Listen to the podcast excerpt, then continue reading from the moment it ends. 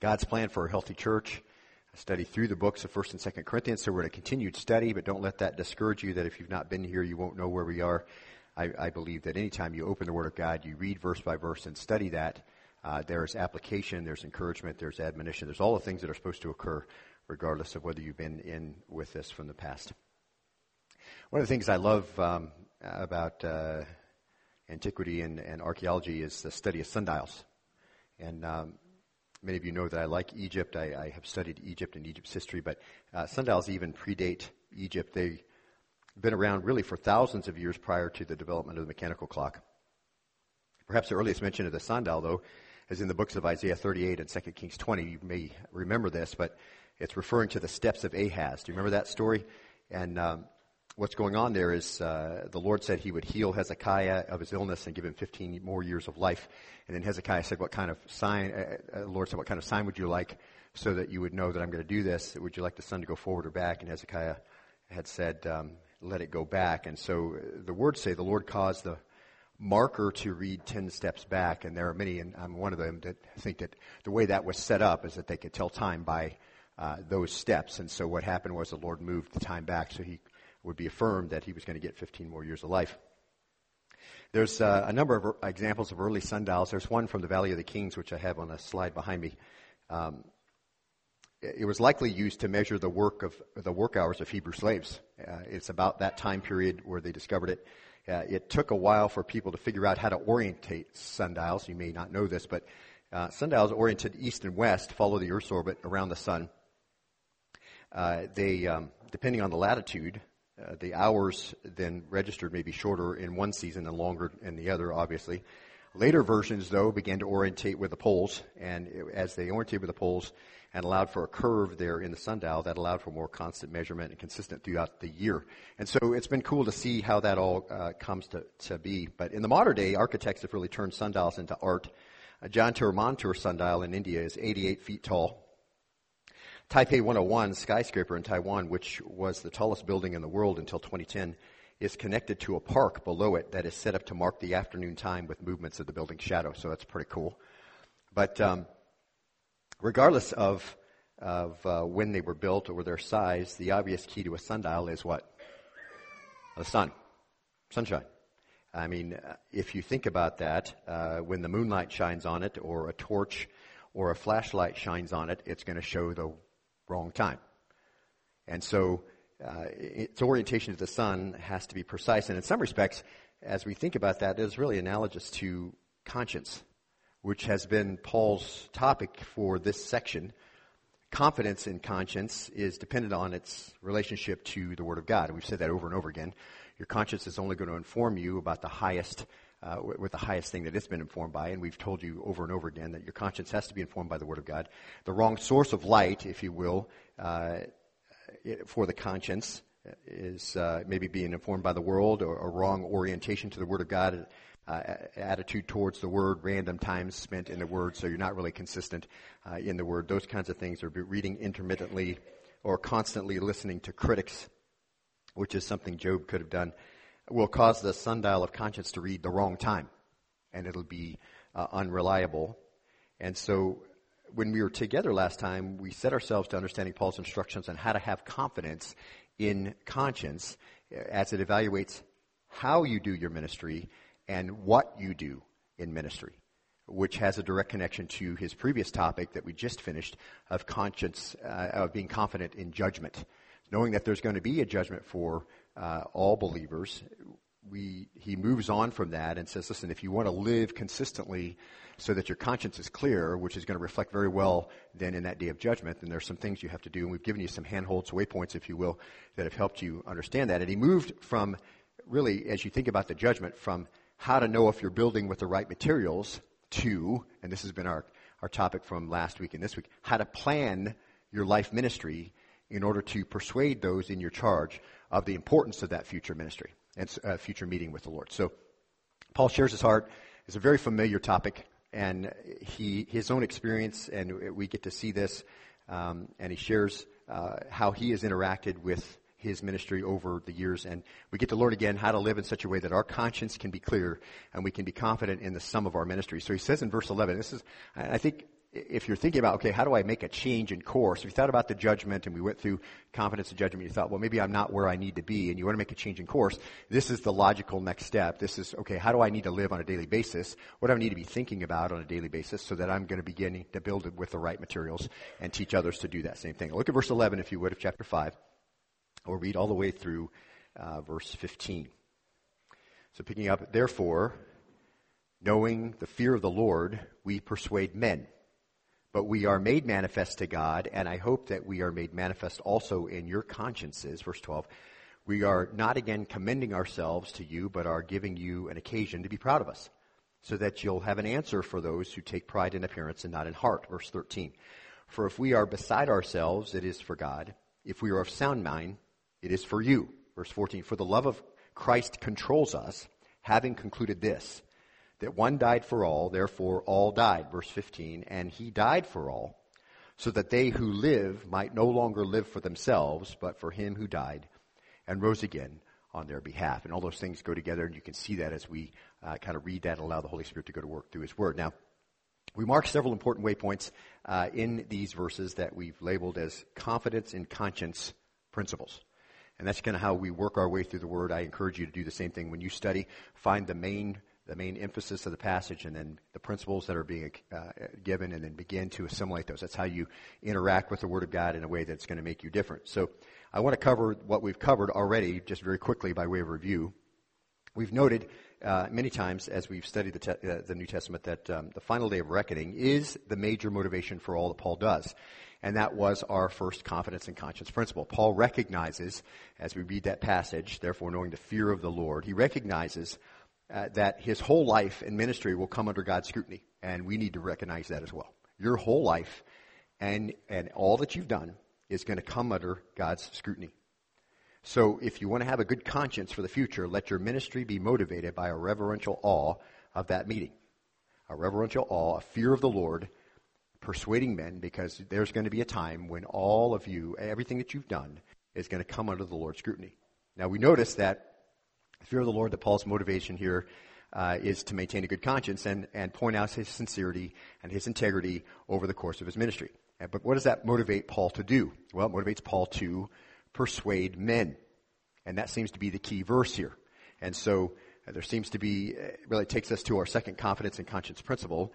And this is it. Be sure that the ministry you have, and here's the change from building with the right material to moving to how you're helping others understand how to do this. So this, you're motivated by the fear of the Lord of what? Of this meeting, this reverential awe of this future meeting, and because of that, you persuade men to what? You persuade men, you prepare them for that future judgment. You recognize, you let them recognize that this is an important uh, point that's going to come. It's, it'll be the main thing that you're concerned about as it comes. So be living in such a way that you're going to be able to build with things uh, that last. And that seems to be the key phrase. It takes us second confidence and confidence in conscience principle that is part of the integrity of your ministry. So let your words reveal then a genuine concern for that future appointment. And as you do that, you may be criticized for saying hard things. Uh, you may be criticized because people think you just worship the Bible because you're so committed to what it says. And I've had people tell me that. Uh, you may be criticized for not doing everything uh, some want you to do, but you are doing the right thing. And that's the rest of the verse 11 he lets him know that's exactly what he did. He says this, we, uh, look at verse 11 if you would, but we are made manifest to God, and I hope that we are made manifest also in your consciences. So he says, listen, regardless of how you may have criticized me, of what, what people may think or do, you can turn off that center one if you want. It'll stop blinking. He wants them to know that he's genuine. His primary focus has been to prepare them for this coming day, and his integrity as a minister is intact. So Paul says, listen, I didn't tickle your ears. Uh, you know, my purpose was not to affirm you every time we came together and make you feel good about yourself. That wasn't my main concern. See, my main purpose, uh, my main desire was to persuade you to live accordingly. See, that there's this future meeting and my main purpose was to persuade you to live accordingly. And that really is our third principle of, by way of encouragement. God keeps track of that type of genuine ministry. So as you set yourself, as you set yourself to persuade men because of that fear of the Lord, you then, uh, uh you are connected then to this idea that God keeps track of this genuine type of ministry, and it's important. That's the point he's making when he says uh, we are made manifest to God. Paul pulls you in and says, listen, when you set the level of genuineness and integrity in ministry to this level, God keeps track of that, see? Yeah, Paul says, God knows me. I'm manifest to him. He, he knows what I do. He knows my heart. He knows my integrity.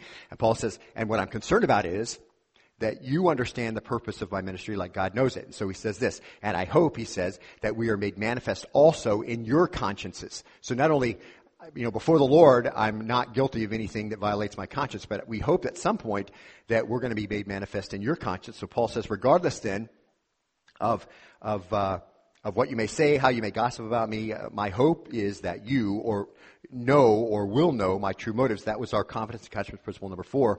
That that uh, you always hope for these little victories. You, the movement of people uh, to the right direction as it relates to their conduct. That's what you labor for. You watch for that.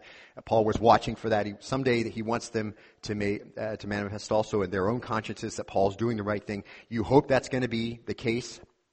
And, and so you labor to that end. And to review, that motive to see people move in that right direction, laboring in such a way in their own ministry that they're going to lay up things that are going to last, that's going to build material with material, building material that lasts for you, see. Now, this hope was always that uh, the labor he put in would result in spiritual fruit. That's our hope.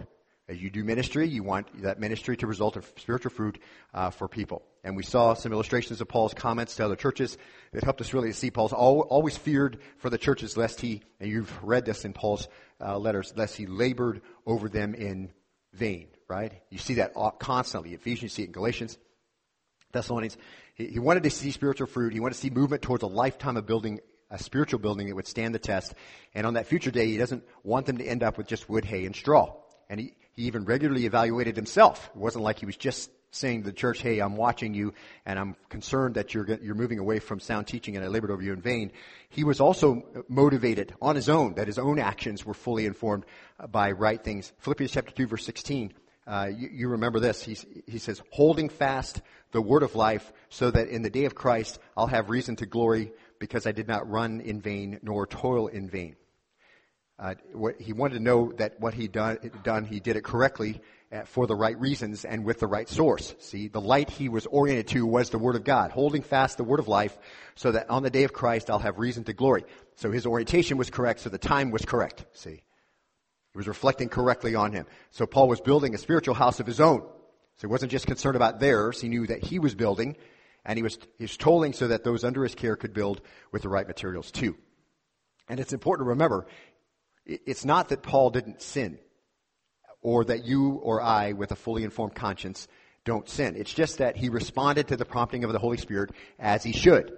See, what, what we wanted, we don't want to get in the habit of is just on a regular basis sinning, violating the Word of God, something the Word of God tells you to do, you're not doing, something it tells you not to do, you're doing, and you're regularly doing that, and you're not coming to the throne of grace and saying, Lord, forgive me, confessing your sins, and seeing that the Lord is faithful and just to forgive. So you're violating that, uh, that fellowship with the Lord and quenching the work of the Holy Spirit in your life. We don't want to get there, see? So it's not like Paul didn't sin, it's not like that you and I, with a fully informed conscience, don't sin, see?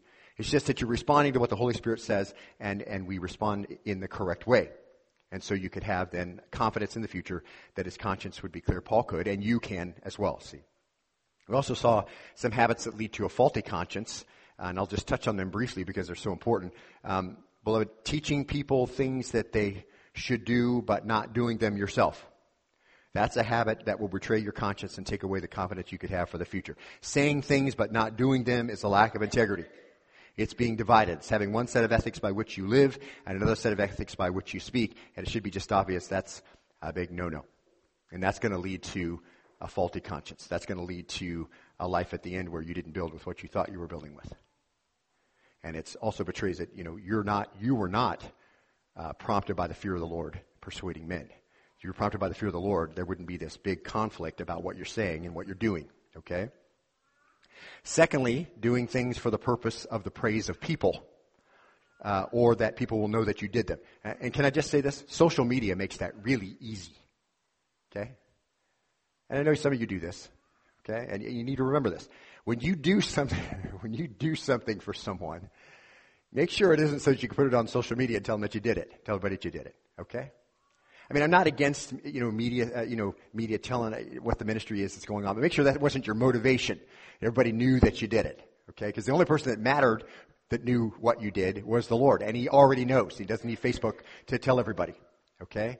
But if your motivation, so the first one, if your motivation is, if you're teaching one thing and doing something else, that's a big no-no. Secondly, if you're doing it for the purpose of the praise of people or that people will know that you did it, that's going to betray your conscience and undermine your integrity and take away the confidence you could have for the future. And later, Jesus pointed out even more glaring flaws in the ministry of the scribes and Pharisees, because that's who he's talking about when he was talking about all these kinds of things. Matthew 23 helps us to know what type of ministry habits to avoid.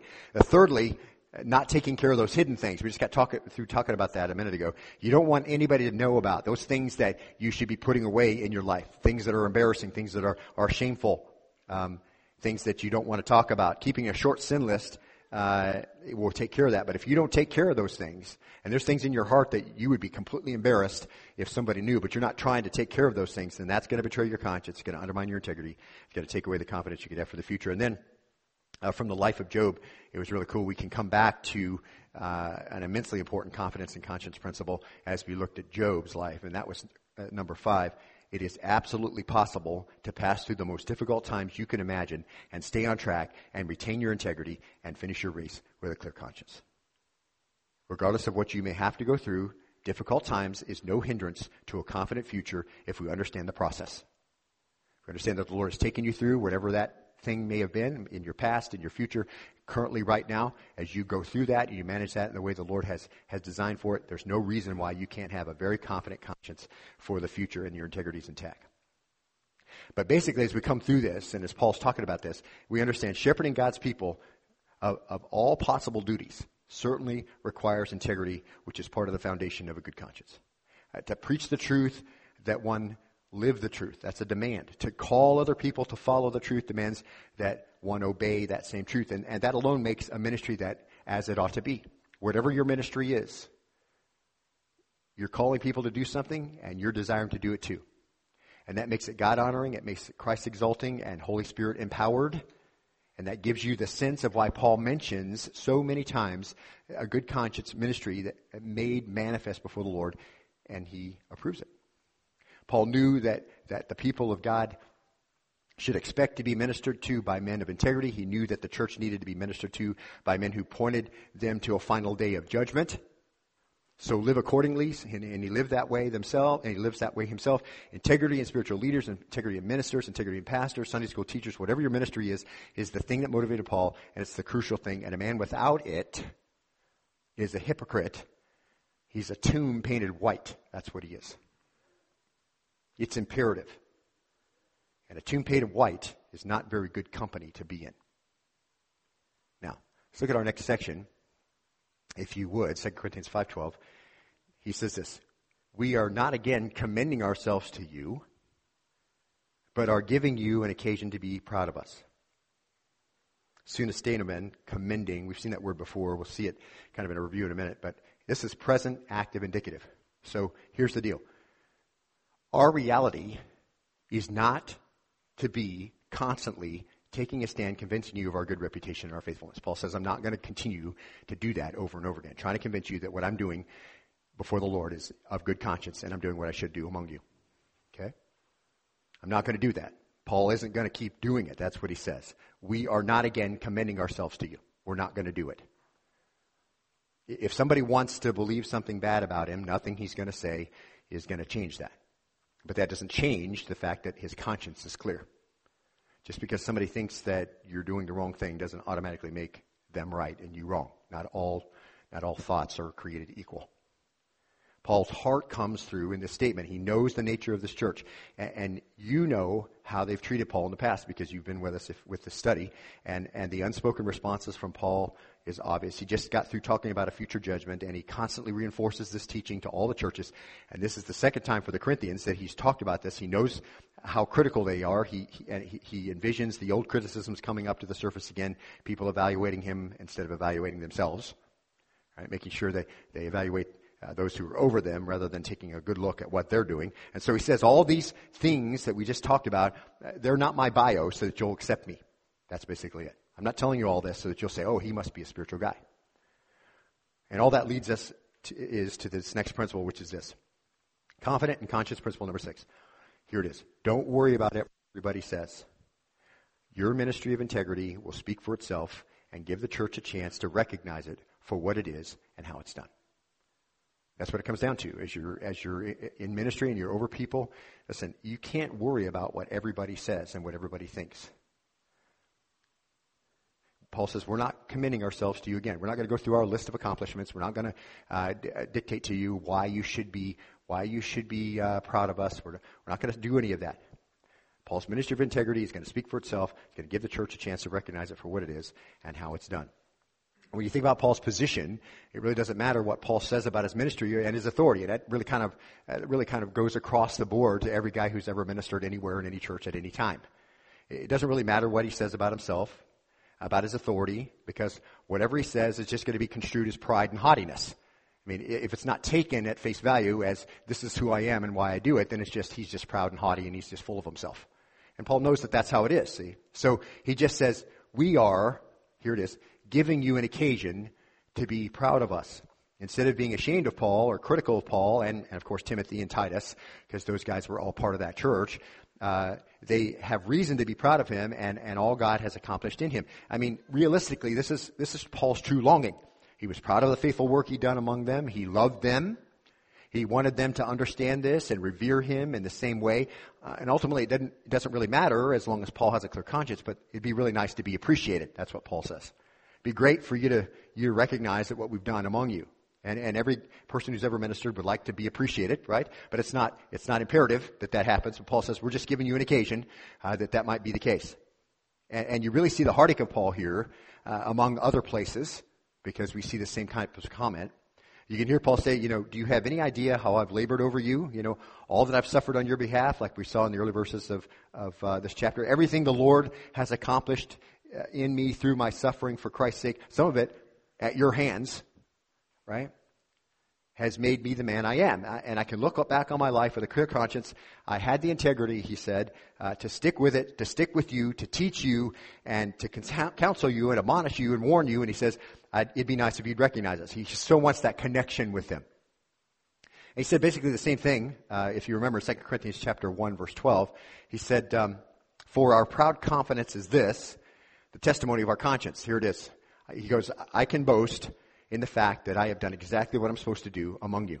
You may not think that. You may have an idea about priorities and what I should have done or whatever Paul says, but I have this proud confidence. I can boast. That's what that means. Proud confidence. I have boast in this, the testimony of our conscience.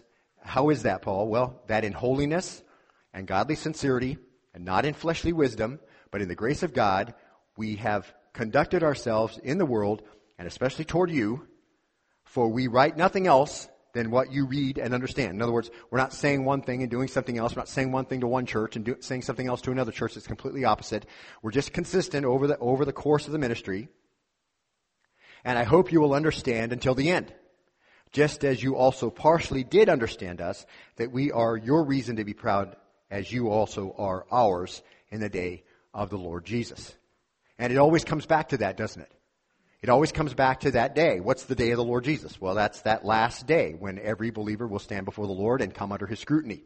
And the day of the Lord Jesus, verse 14, Paul says, just like I want you to pursue uh, a thorough understanding of my words until the end, uh, I want you to know that this is the reality on that day. When I, when we face Christ, and here Paul directs his readers' attention to this day of the Lord Jesus, that day, and we've looked at this over and over again, when every person's life and every person's work will be subject to divine scrutiny, and everything is weighed out, and everything's tested by fire, and the only things that last are the things that can survive the fire, gold, silver, costly stone.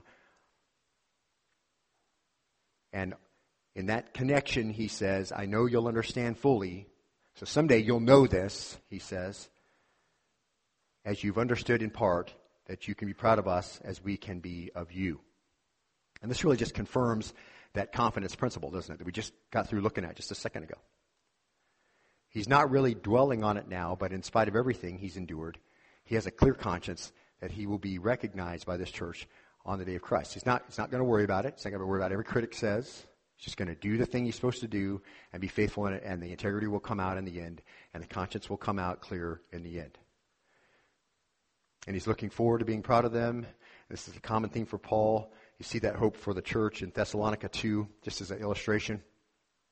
Verse 19, he says, For our hope, for who is our hope, or joy, or crown of exaltation? And so he's asking a question that's going to be answered immediately Is it not even you in the presence of our Lord Jesus at his coming? For you are our glory and our joy. So that was an excitement Paul could barely contain. He'd invested his life there. Christ would come. All his work will be his crown from Christ. The Lord would reveal all of it just like it is. Whatever was built out of gold, silver, and costly stone would remain, and people could see it, and they would understand it clearly. Not shadowed by expectations, not shadowed by what somebody thinks somebody should do, whatever. Okay? And that's a great reality for every believer, see? We seem to see the same excitement for the church in Philippi in Philippians chapter 4, verse 1.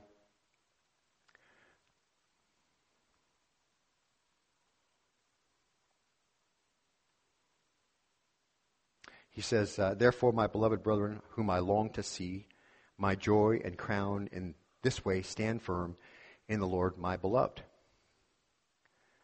Again, you know, a crown, all the labor worth it so that Christ would be glorified. And in our passage, which we're going to see in just a minute, part of that labor was teaching them all these things we just talked about. It's, it's in the way that they taught them, he taught them.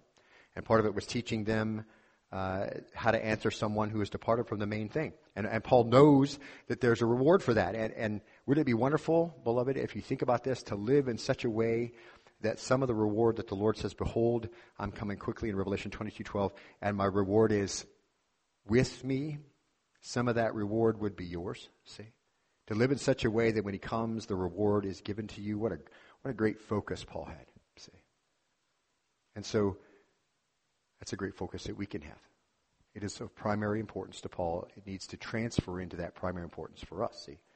And that was the excitement Paul could barely contain. Christ would come, all, all the work would be his crown from Christ, and all that work in the lives of those in the churches were his proud boast. He mentions it many times in the New Testament.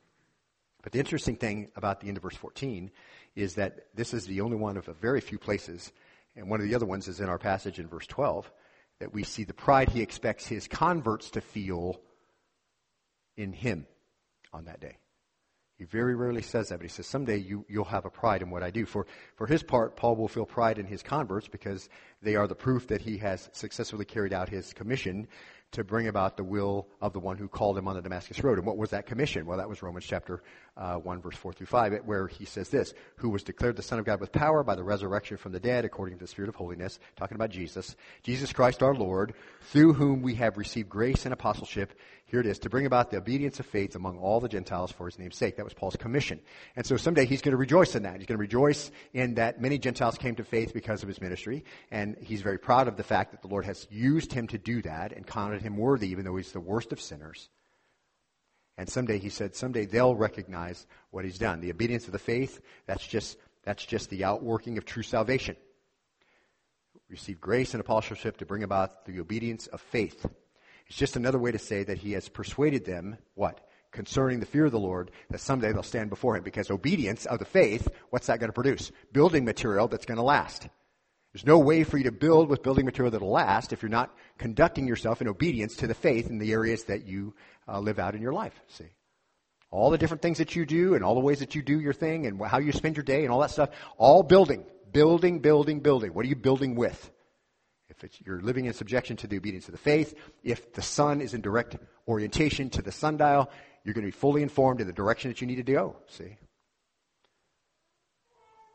It's just another way to say, you know, he's just persuading them concerning the fear of the Lord. Someday they'll stand before him. The obedience of the faith is the way they want to live, and he's looking forward to them being proud for, of him for that. And we don't appear to see this anywhere else except in Paul's letters, especially to this church in Corinth. And that just gives a pretty significant indicator of the coldness with which they regarded Paul, that he longed for this day when they would appreciate the ministry that he had among them.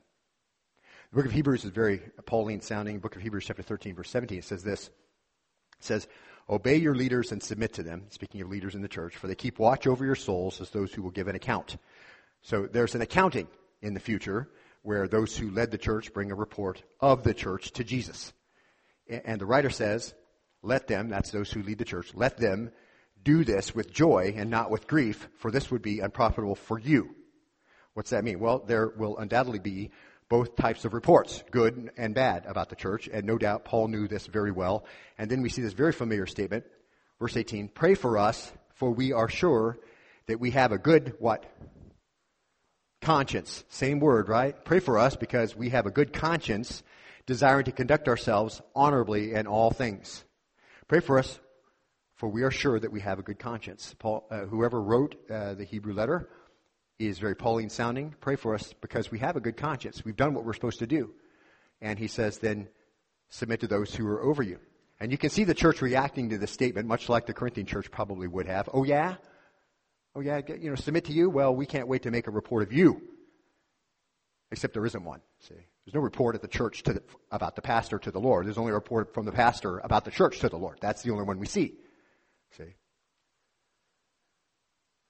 And the writer says, we're sure we have a good conscience. They, have dealt with the church in such a way that they have a clear conscience. No matter what the individuals in the church uh, that uh, the book of Hebrews is addressing may think about those who are over them, they haven't violated their fully informed conscience. See? Whatever they may think about those who led this church, those who led it hadn't violated their very important conscience. And it seems in the New Testament church, things are much the same among those who are followers of Christ. So Paul lets the church know that his converts should feel pride in their apostle as they fully realize in that day all that they owe him for teaching them in the way that he did. And all this helps to make sense of Paul's hope expressed in the present context that the Corinthians will understand fully what they heretofore have only understood in part. See?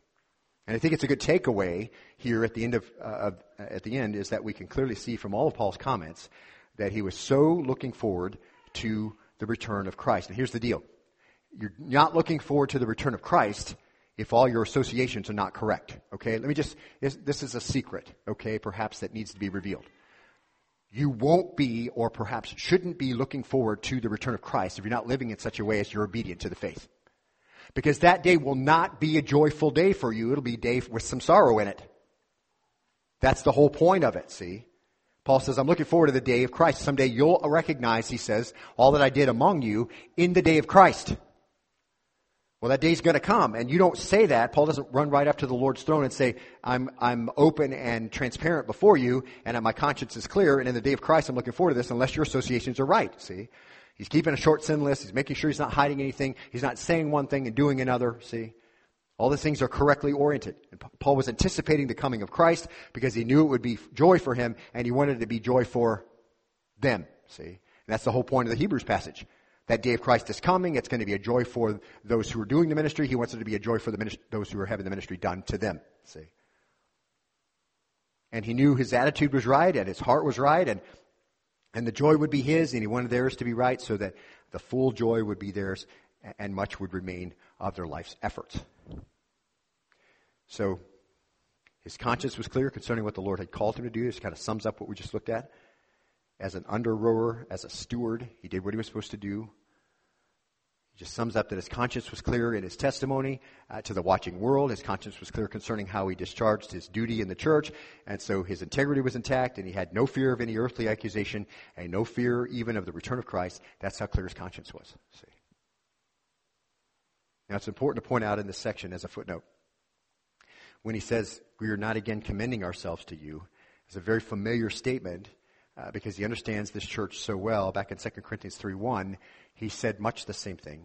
He said, Are we beginning to commend ourselves again, or do we need, as some, letters of commendation to you and from you? See? Again, uh, same compound verb. That word soon, with or beside, and histemi, to stand or establish. Present active here, infinitive. In other words, do we need to keep doing this? In our passage, he says, we're not going to do this anymore.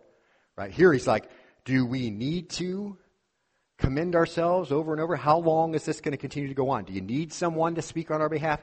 Do you think I'm bragging about my own abilities? You, you think when I say what I just said that I'm writing my own reference letter? You want a letter, he says? I'll give you a letter. Very next verse.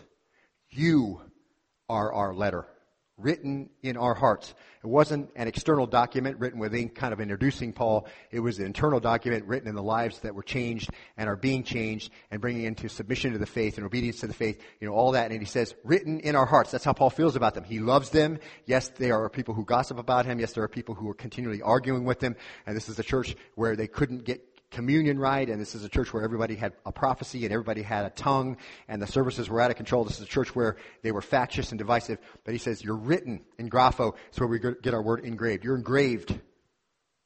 Perfect passive.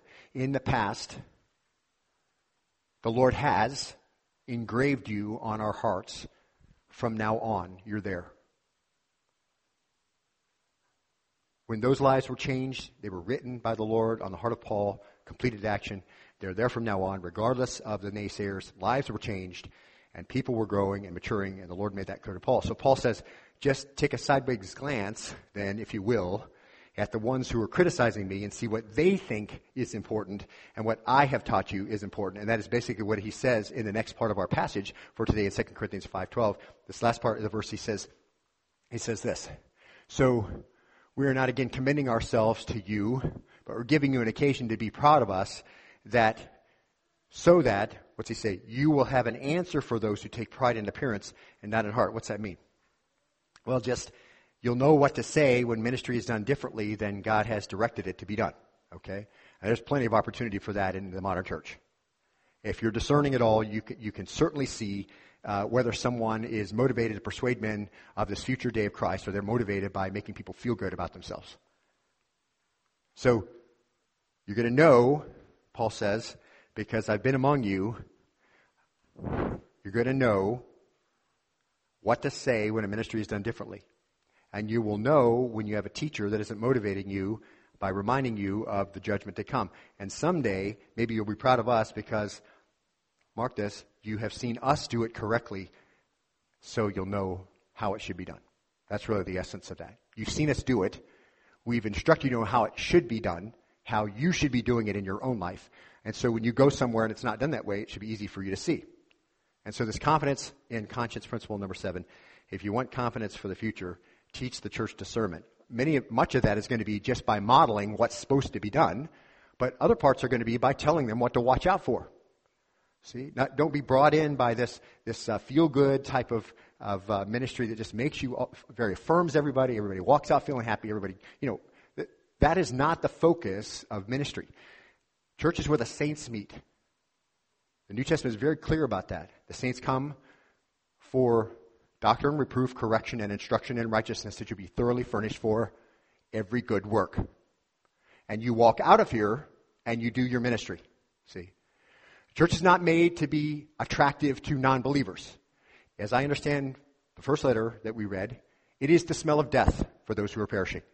Nobody's waking up over here in this neighborhood and saying, if they're not a believer, I wonder what's going on at Berean this morning. Maybe we should go unless someone who lives next to them has witnessed to them and began the work of the Holy Spirit in their life.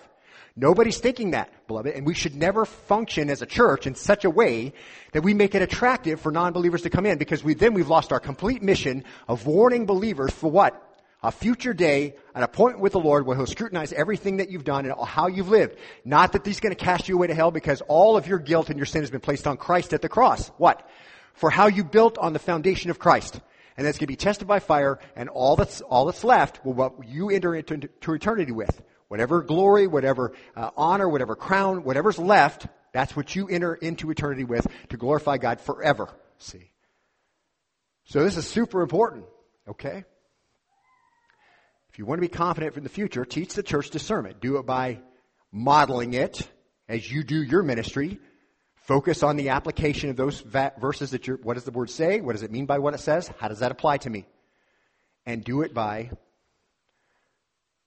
instruction. Tell them what to watch out for. Remember Paul's comment. It's interesting in Acts chapter 20 verse 29. He says this. He says, um, he's getting ready to depart this area. He's not going to come back. And he knows this. He's getting close to the end of his life. He's going to go to prison shortly and stay there for a very long time. He says, I know that after my departure, savage wolves will come in among you, not sparing the flock.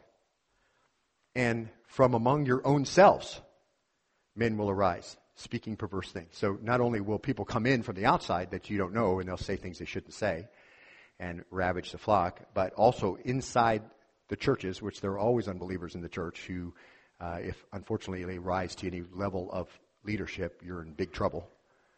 So even among your own selves, they'll speak perverse things to draw away the disciples after them. Therefore, be on the alert. So I'm telling you this so that you will watch for it, so that you'll know what to say. See, Paul just said, I want you to be able to know what to say to those who are more concerned about what it looks like than actually what it is, right? So be on the alert, remembering that night and day, for a period of three years, I did not cease to admonish each one with tears. And now I commend you to God and to the word of his grace, which is able to build you up and give you the inheritance among all those who are sanctified. That's a marvelous thing to say. I warned you. It will happen. Be on the alert. You know what to do. I've told you. And now I'm going to go and I'm just committing you to the Lord and to His Word. Stay in it and you'll stay on course. How important was it to the church for, for Paul, for the church to have discernment concerning false teachers? And, and what's the easiest way to know that they are false from out of our own passage? Well, what is it? Um, you'll have an answer for those who take pride in appearance and not in heart. And we're concerned about what it looks like than how it is. Faithfulness to persuade men and women about the importance of the coming judgment and to live accordingly is being faithful to your calling. It's the right orientation to the light. Okay?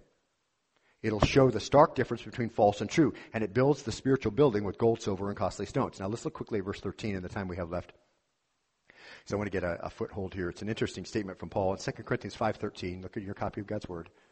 And what I put these I put these things on the screen for your convenience to help you kind of get your takeaways. That note there's a note on the back of the bulletin. But whatever, if you're using a tablet, your phone, uh, your Bible, my encouragement to you is have it open. Uh, you can read ahead. You can go back and read what we just covered. You can really get your orientation well with the Word of God and what's been said.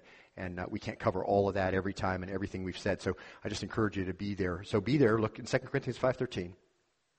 Paul says this. Very interesting statement. For if we are beside ourselves, it is for God.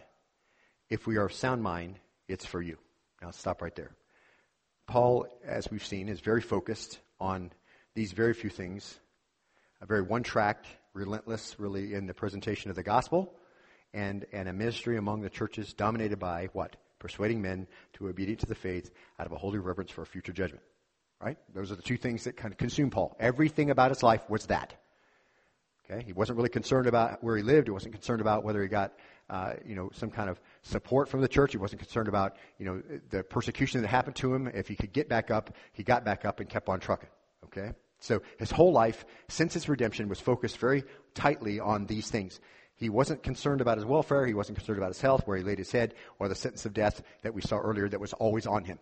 Okay? He, didn't consume him. It was like, I don't think I can go out today. I'm just kind of worried that I won't make it back. I mean, that wasn't part of Paul's conscience thought. He's like, I'm not going out. He's like, well, the Lord can raise the dead, so if he's not done with me, he'll just raise me back up until they take my life. And it would seem then from this verse, and that perhaps because of this singular focus, that the apostle had even been accused of insanity. Uh, people are like, dude, you are way too focused on a very few things. I mean, come on. Or of being a fanatic, various forms of some mental disturbance. The, the word, the verb is existamen. It's aorist active indicative. It means to be out of position. That's the literal translation of it. Moved off a point. So they say, um, for if we are beside ourselves, if we are moved off a point, that's the idea, kind of a navigation principle, moved out of position, literally. If you look at us and think, this dude is not right. I mean, some, he's like completely focused on these things. And so if you're looking at us and saying that, what they're really saying is that at, at some point, some who observed Paul were claiming that he had taken leave of his senses. That's kind of, I think, the, the way to, to come out of that verse. The normal pattern of behavior that would be considered normal human behavior didn't describe Paul on the whole. Uh, they, many of them probably thought he was unstable, traveling beyond the grounds of discretion, perhaps, doing things that didn't seem reasonable, going back into a city that had just stoned you and they thought you went, you died, and then you came back in, you got up, and it just doesn't seem right. And of course, going back to, going back to churches planted in cities where there were riots and you know he was stoned and beaten and all that kind of stuff. That just doesn't. That's not part of the normal human behavior. So they said, Paul, you you know, it, I think you've taken leave of your senses. And 1 Corinthians chapter 2.14, 2.14, he says eh, this very thing. He says, and and of course, Paul would probably agree. I should say this. They would say, Paul, you, you, are kind of off point. You're not acting like a normal human would act. And I think Paul would agree with them. And I think that's precisely what he said in 1 Corinthians 2.14. He says, but a natural man does not accept the things of the Spirit of God, for they are foolishness to him. The things that drive me, Paul says, um, are going to seem foolish if you're unredeemed. Um, and he cannot understand them because they're spiritually appraised. And, and, you know, just a few sentences later, he'll defend this behavior by pointing out if anyone's in Christ, he's a new creature, right? That's coming up in just a few passages, a few verses away from where we are now. If anyone's in Christ, he's a new creature. The old things passed away. Behold, new things have come. There's a whole new orientation for life if you're a new creature. See, you don't you don't have the same patterns that you had before. He simply says that if he is so, I think the way to come out of this passage, which seems kind of complicated at first, I think it's simply he says if he's beside himself, if he's off point, or if it seems like he's uh, moved away from where he should be, it is for God. That's the that's the whole idea. If I seem like I'm, I'm not acting like a normal person would act, I'm focused on some very few things and it doesn't really matter what else happens. It's for God. Anything that might seem like insanity to his critics was really a deep-hearted devotion to the Lord. He was consumed with a passion for the things of God, and if, on the other hand, he was of sound mind, it was for the sake of the Corinthians. In other words, if I'm acting normal, I'm doing that for you, right? I've become all things to all people that by all means I may save some. He, he had a way of making sure that he, you know, he could conform to make them understand that he still loved them. He was, he was passionate about some certain thing, so passionate, so focused that they said, and he's off point. He, he's not, he's moved away from, he's out of position. Paul says, if that's the case, then it was a zeal for God. You know, expressed through his single-minded pursuit of the lost for the gospel, or his fear of the Lord, which prompted the major motivation of his life, and that was the Bema seat judgment. Or, Either way, it's the welfare of his fellow believers. The normal things that he did, functioning in the world, making a living as a, as a tanner, tent maker, those kinds of things. That's the normal things he did, uh, that was, whatever they considered normal behavior, that was for his fellow believers. And mark this, uh, this accusation of extimen, existimen being off point, we see it in the scriptures more often than perhaps you realize. And I want to give you some illustrations because we're going to come up with another point here uh, in, in confidence and conscience. In Matthew chapter 11, verse 16, this is a great illustration of this very thing. So, but to what shall I compare this generation? So, John is speaking here. Um, is it like children sitting in the marketplaces who call out to other children and say, "We played the flute for you, and you didn't dance. We did it. We sang a dirge. You didn't mourn." And so, what are they saying? So, um, John's just saying it doesn't matter what we do. It's the opposite of what you think we should do. We, we can't please you, right? Um, you think we should do some certain thing. We're single-minded. We're focused on, on giving the gospel out. We're focused on the kingdom. And you think we should do all these other things that, that please you, see? For John came neither eating or drinking, and they say he has a demon. The Son of Man came eating and drinking, and they say, Behold, a gluttonous man and a drunkard, a friend of tax collectors and sinners, yet wisdom is vindicated by her deeds. Let's stop right there. Was John a zealous man? Yep. Wasn't too concerned about where he slept, right? John the Baptist, he slept wherever he slept, right? He wasn't too concerned about what he wore. Camel hair shirt, that doesn't sound too comfortable in uh, summer.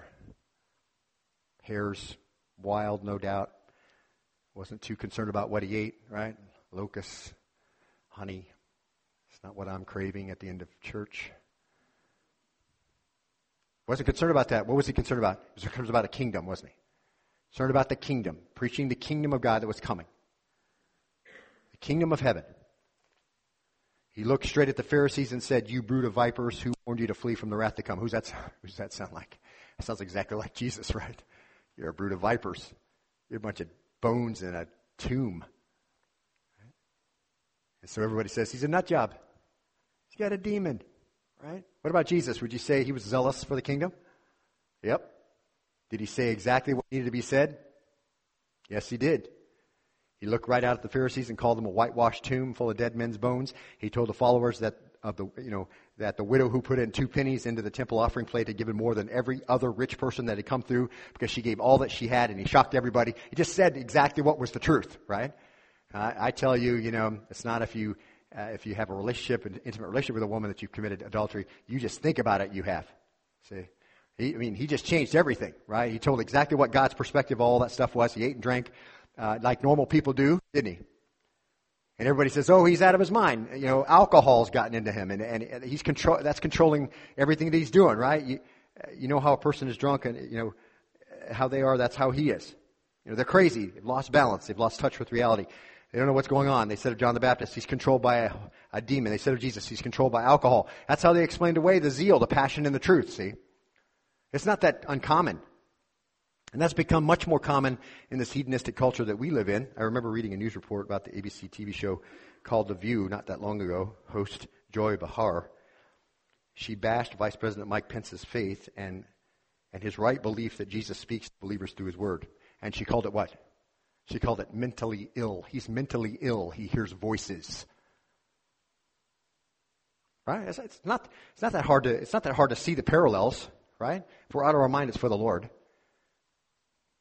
Remember Matthew 12 verse 24, they said about Jesus, this man casts out demons by Beelzebub, the father of the demons.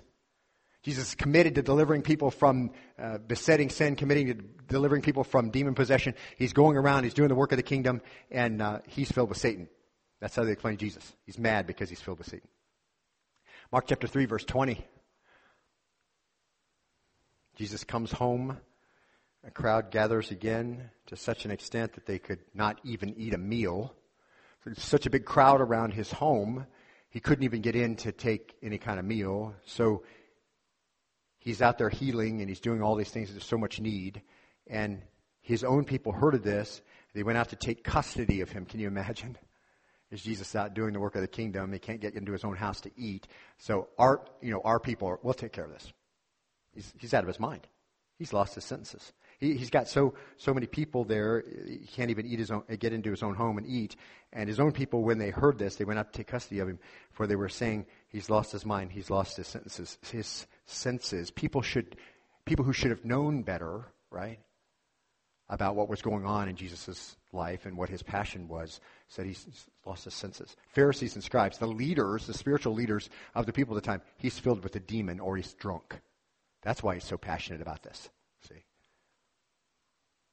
You know what they want to do? They want to take custody of him and put him away somewhere, lock him up because he's gone nuts. That's the only way they could explain him from a human perspective. And there were many more examples of that. Chapter 26, verse 24, we'll finish with this one. Paul had just given a really powerful, straightforward, clear message of the gospel and his calling, what he was supposed to do with the Gentiles, bring them into the obedience of the faith. I mean, it was super powerful in Acts 26. And, and here's the response Acts 26, verse 24. It says, um, while Paul was saying this in his defense, so he's telling why he was locked up to begin with, his passion and the things he was doing, and the people, the leaders didn't understand. They locked him up and wanted to kill him.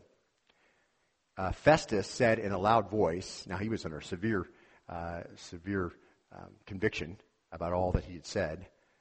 But Festus says in a loud voice, Paul, you are what? What's it say? Out of your mind. Your great learning is driving you mad. But Paul said, I'm not out of my mind. Most excellent Festus, but utter words of sober truth. I'm not being controlled by alcohol, I'm not controlled by something else. My words are sober, and I'm telling you exactly how it is. And it appears this is exactly what, what's going on here, I think, in 2 Corinthians chapter 5, verse 13. If we're out of our minds, it's for God. What do you mean? Well, if you think we've taken leave of our senses by our single minded devotion to the kingdom, then no, it's for God that we do this. This is how we understand the Lord desires for us to function. If I'm passionate, and if I'm zealous, and if I'm dogmatic, and if I'm committed to persuading men about the judgment, it's for God. My conscience is being informed by His Word, which He has exalted to the level of His own name. And so my orientation to the light is correct, and it's casting the correct shadow it's the truth of God I'm dealing with. It is a stewardship. And so there was this passion in the delivery of it, and that is our eighth confidence and conscience principle. And here it is. A wholehearted commitment to inform your conscience with the Word of God. And then, beloved, catch this. And then live in harmony with that conscience will cause some people to question your sanity. Even in your own family. That's happened to me. You are nuts what, what are you even doing? So don't think that, you know, living in such a way committed to what the Word of God says and then letting that inform your conscience and then living in harmony with that conscience, don't think that's going to make you friends of everybody, okay? When they say, they question your sanity, they may help affirm the confidence you'll have for the future When somebody says you are you are completely committed to this, it's like you got nothing else going on. You have confidence for the future that you used up your life for the kingdom, and that puts you in pretty good company if we understand what the New Testament just got through saying. Peter said it this way to his readers, and with this we're done. He said, Keep your behavior excellent among the Gentiles. Why?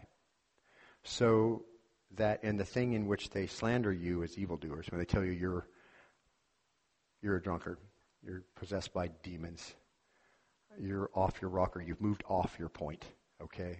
You're not acting like normal people act.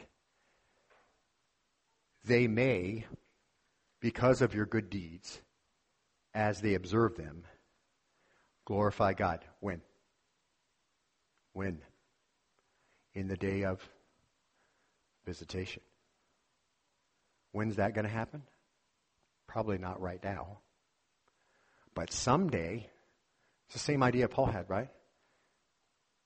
In the day of our Lord Jesus, you'll be proud of me. I'm okay with what I'm doing now. I'm okay that I don't have that connection with you, that you don't think very highly of me. In fact, you might think I'm kind of off my rocker. I'm all right with all of that. Someday, my conscience is clear. Someday, you'll recognize what I did. Say. And I think that's the same thing that Peter is saying, you know? You're going to do stuff, people are going to think, man, you are, why are you committed to this? Why are you living that way? Why are you, you know, you barely have enough to cover what you do, you know? Pastors all around the world, they labor in such a way that um, they barely can cover what they need to cover, right? And people will question them, like, what are you doing? You know, it's okay to be a Christian, just you don't have to be like that. Observe your good deeds. Glorify God in the day of visitation. Because listen, beloved, if you're blending in well with the world around you, that does not bode well for a confident conscience for the future. And that does not put you in very good company. Let's bow and be dismissed in prayer. It's our desire to really allow the Lord to assimilate these thoughts in our mind just if for just for a few minutes. Just concentrate on those things that the Word has said. Father, we desire to know what your Word says, what it means by what it says, and how it applies to us. And so this is that point. As you've been working through uh, the time together in the Word, as, as our folks read together with me what your Word says, I pray that you give them discernment, understanding, and the orientation of their life, particularly the last two points as we think about um, perhaps what the world would say about how we live and whether we're blending in well or whether we look a lot different than the average person who is unredeemed.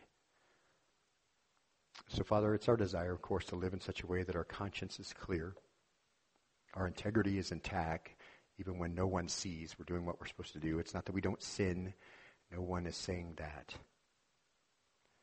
Even Paul, who we would evaluate as very spiritual person, evaluated himself as the chief of sinners. Romans 7. What I want to do, I don't do, and that thing I don't want to do, that I do. There's this constant struggle because we're in the flesh, and that's where that beachhead is established. Oh, we long for a glorified body that's in perfect harmony with the new us on the inside. But until that day, Lord, help us just to live with a fully informed conscience, dealing with the sin issues as they come up, constantly repenting and purging ourselves of things that are shameful, so we can live in such a way, motivated by the right things, that we might build the right with the right kind of material, and we might teach others in our ministry the fear of the Lord and persuade them of the importance of that day, correspondingly to live a life in such a way that there'll be lots left over after that day of scrutiny with the Lord.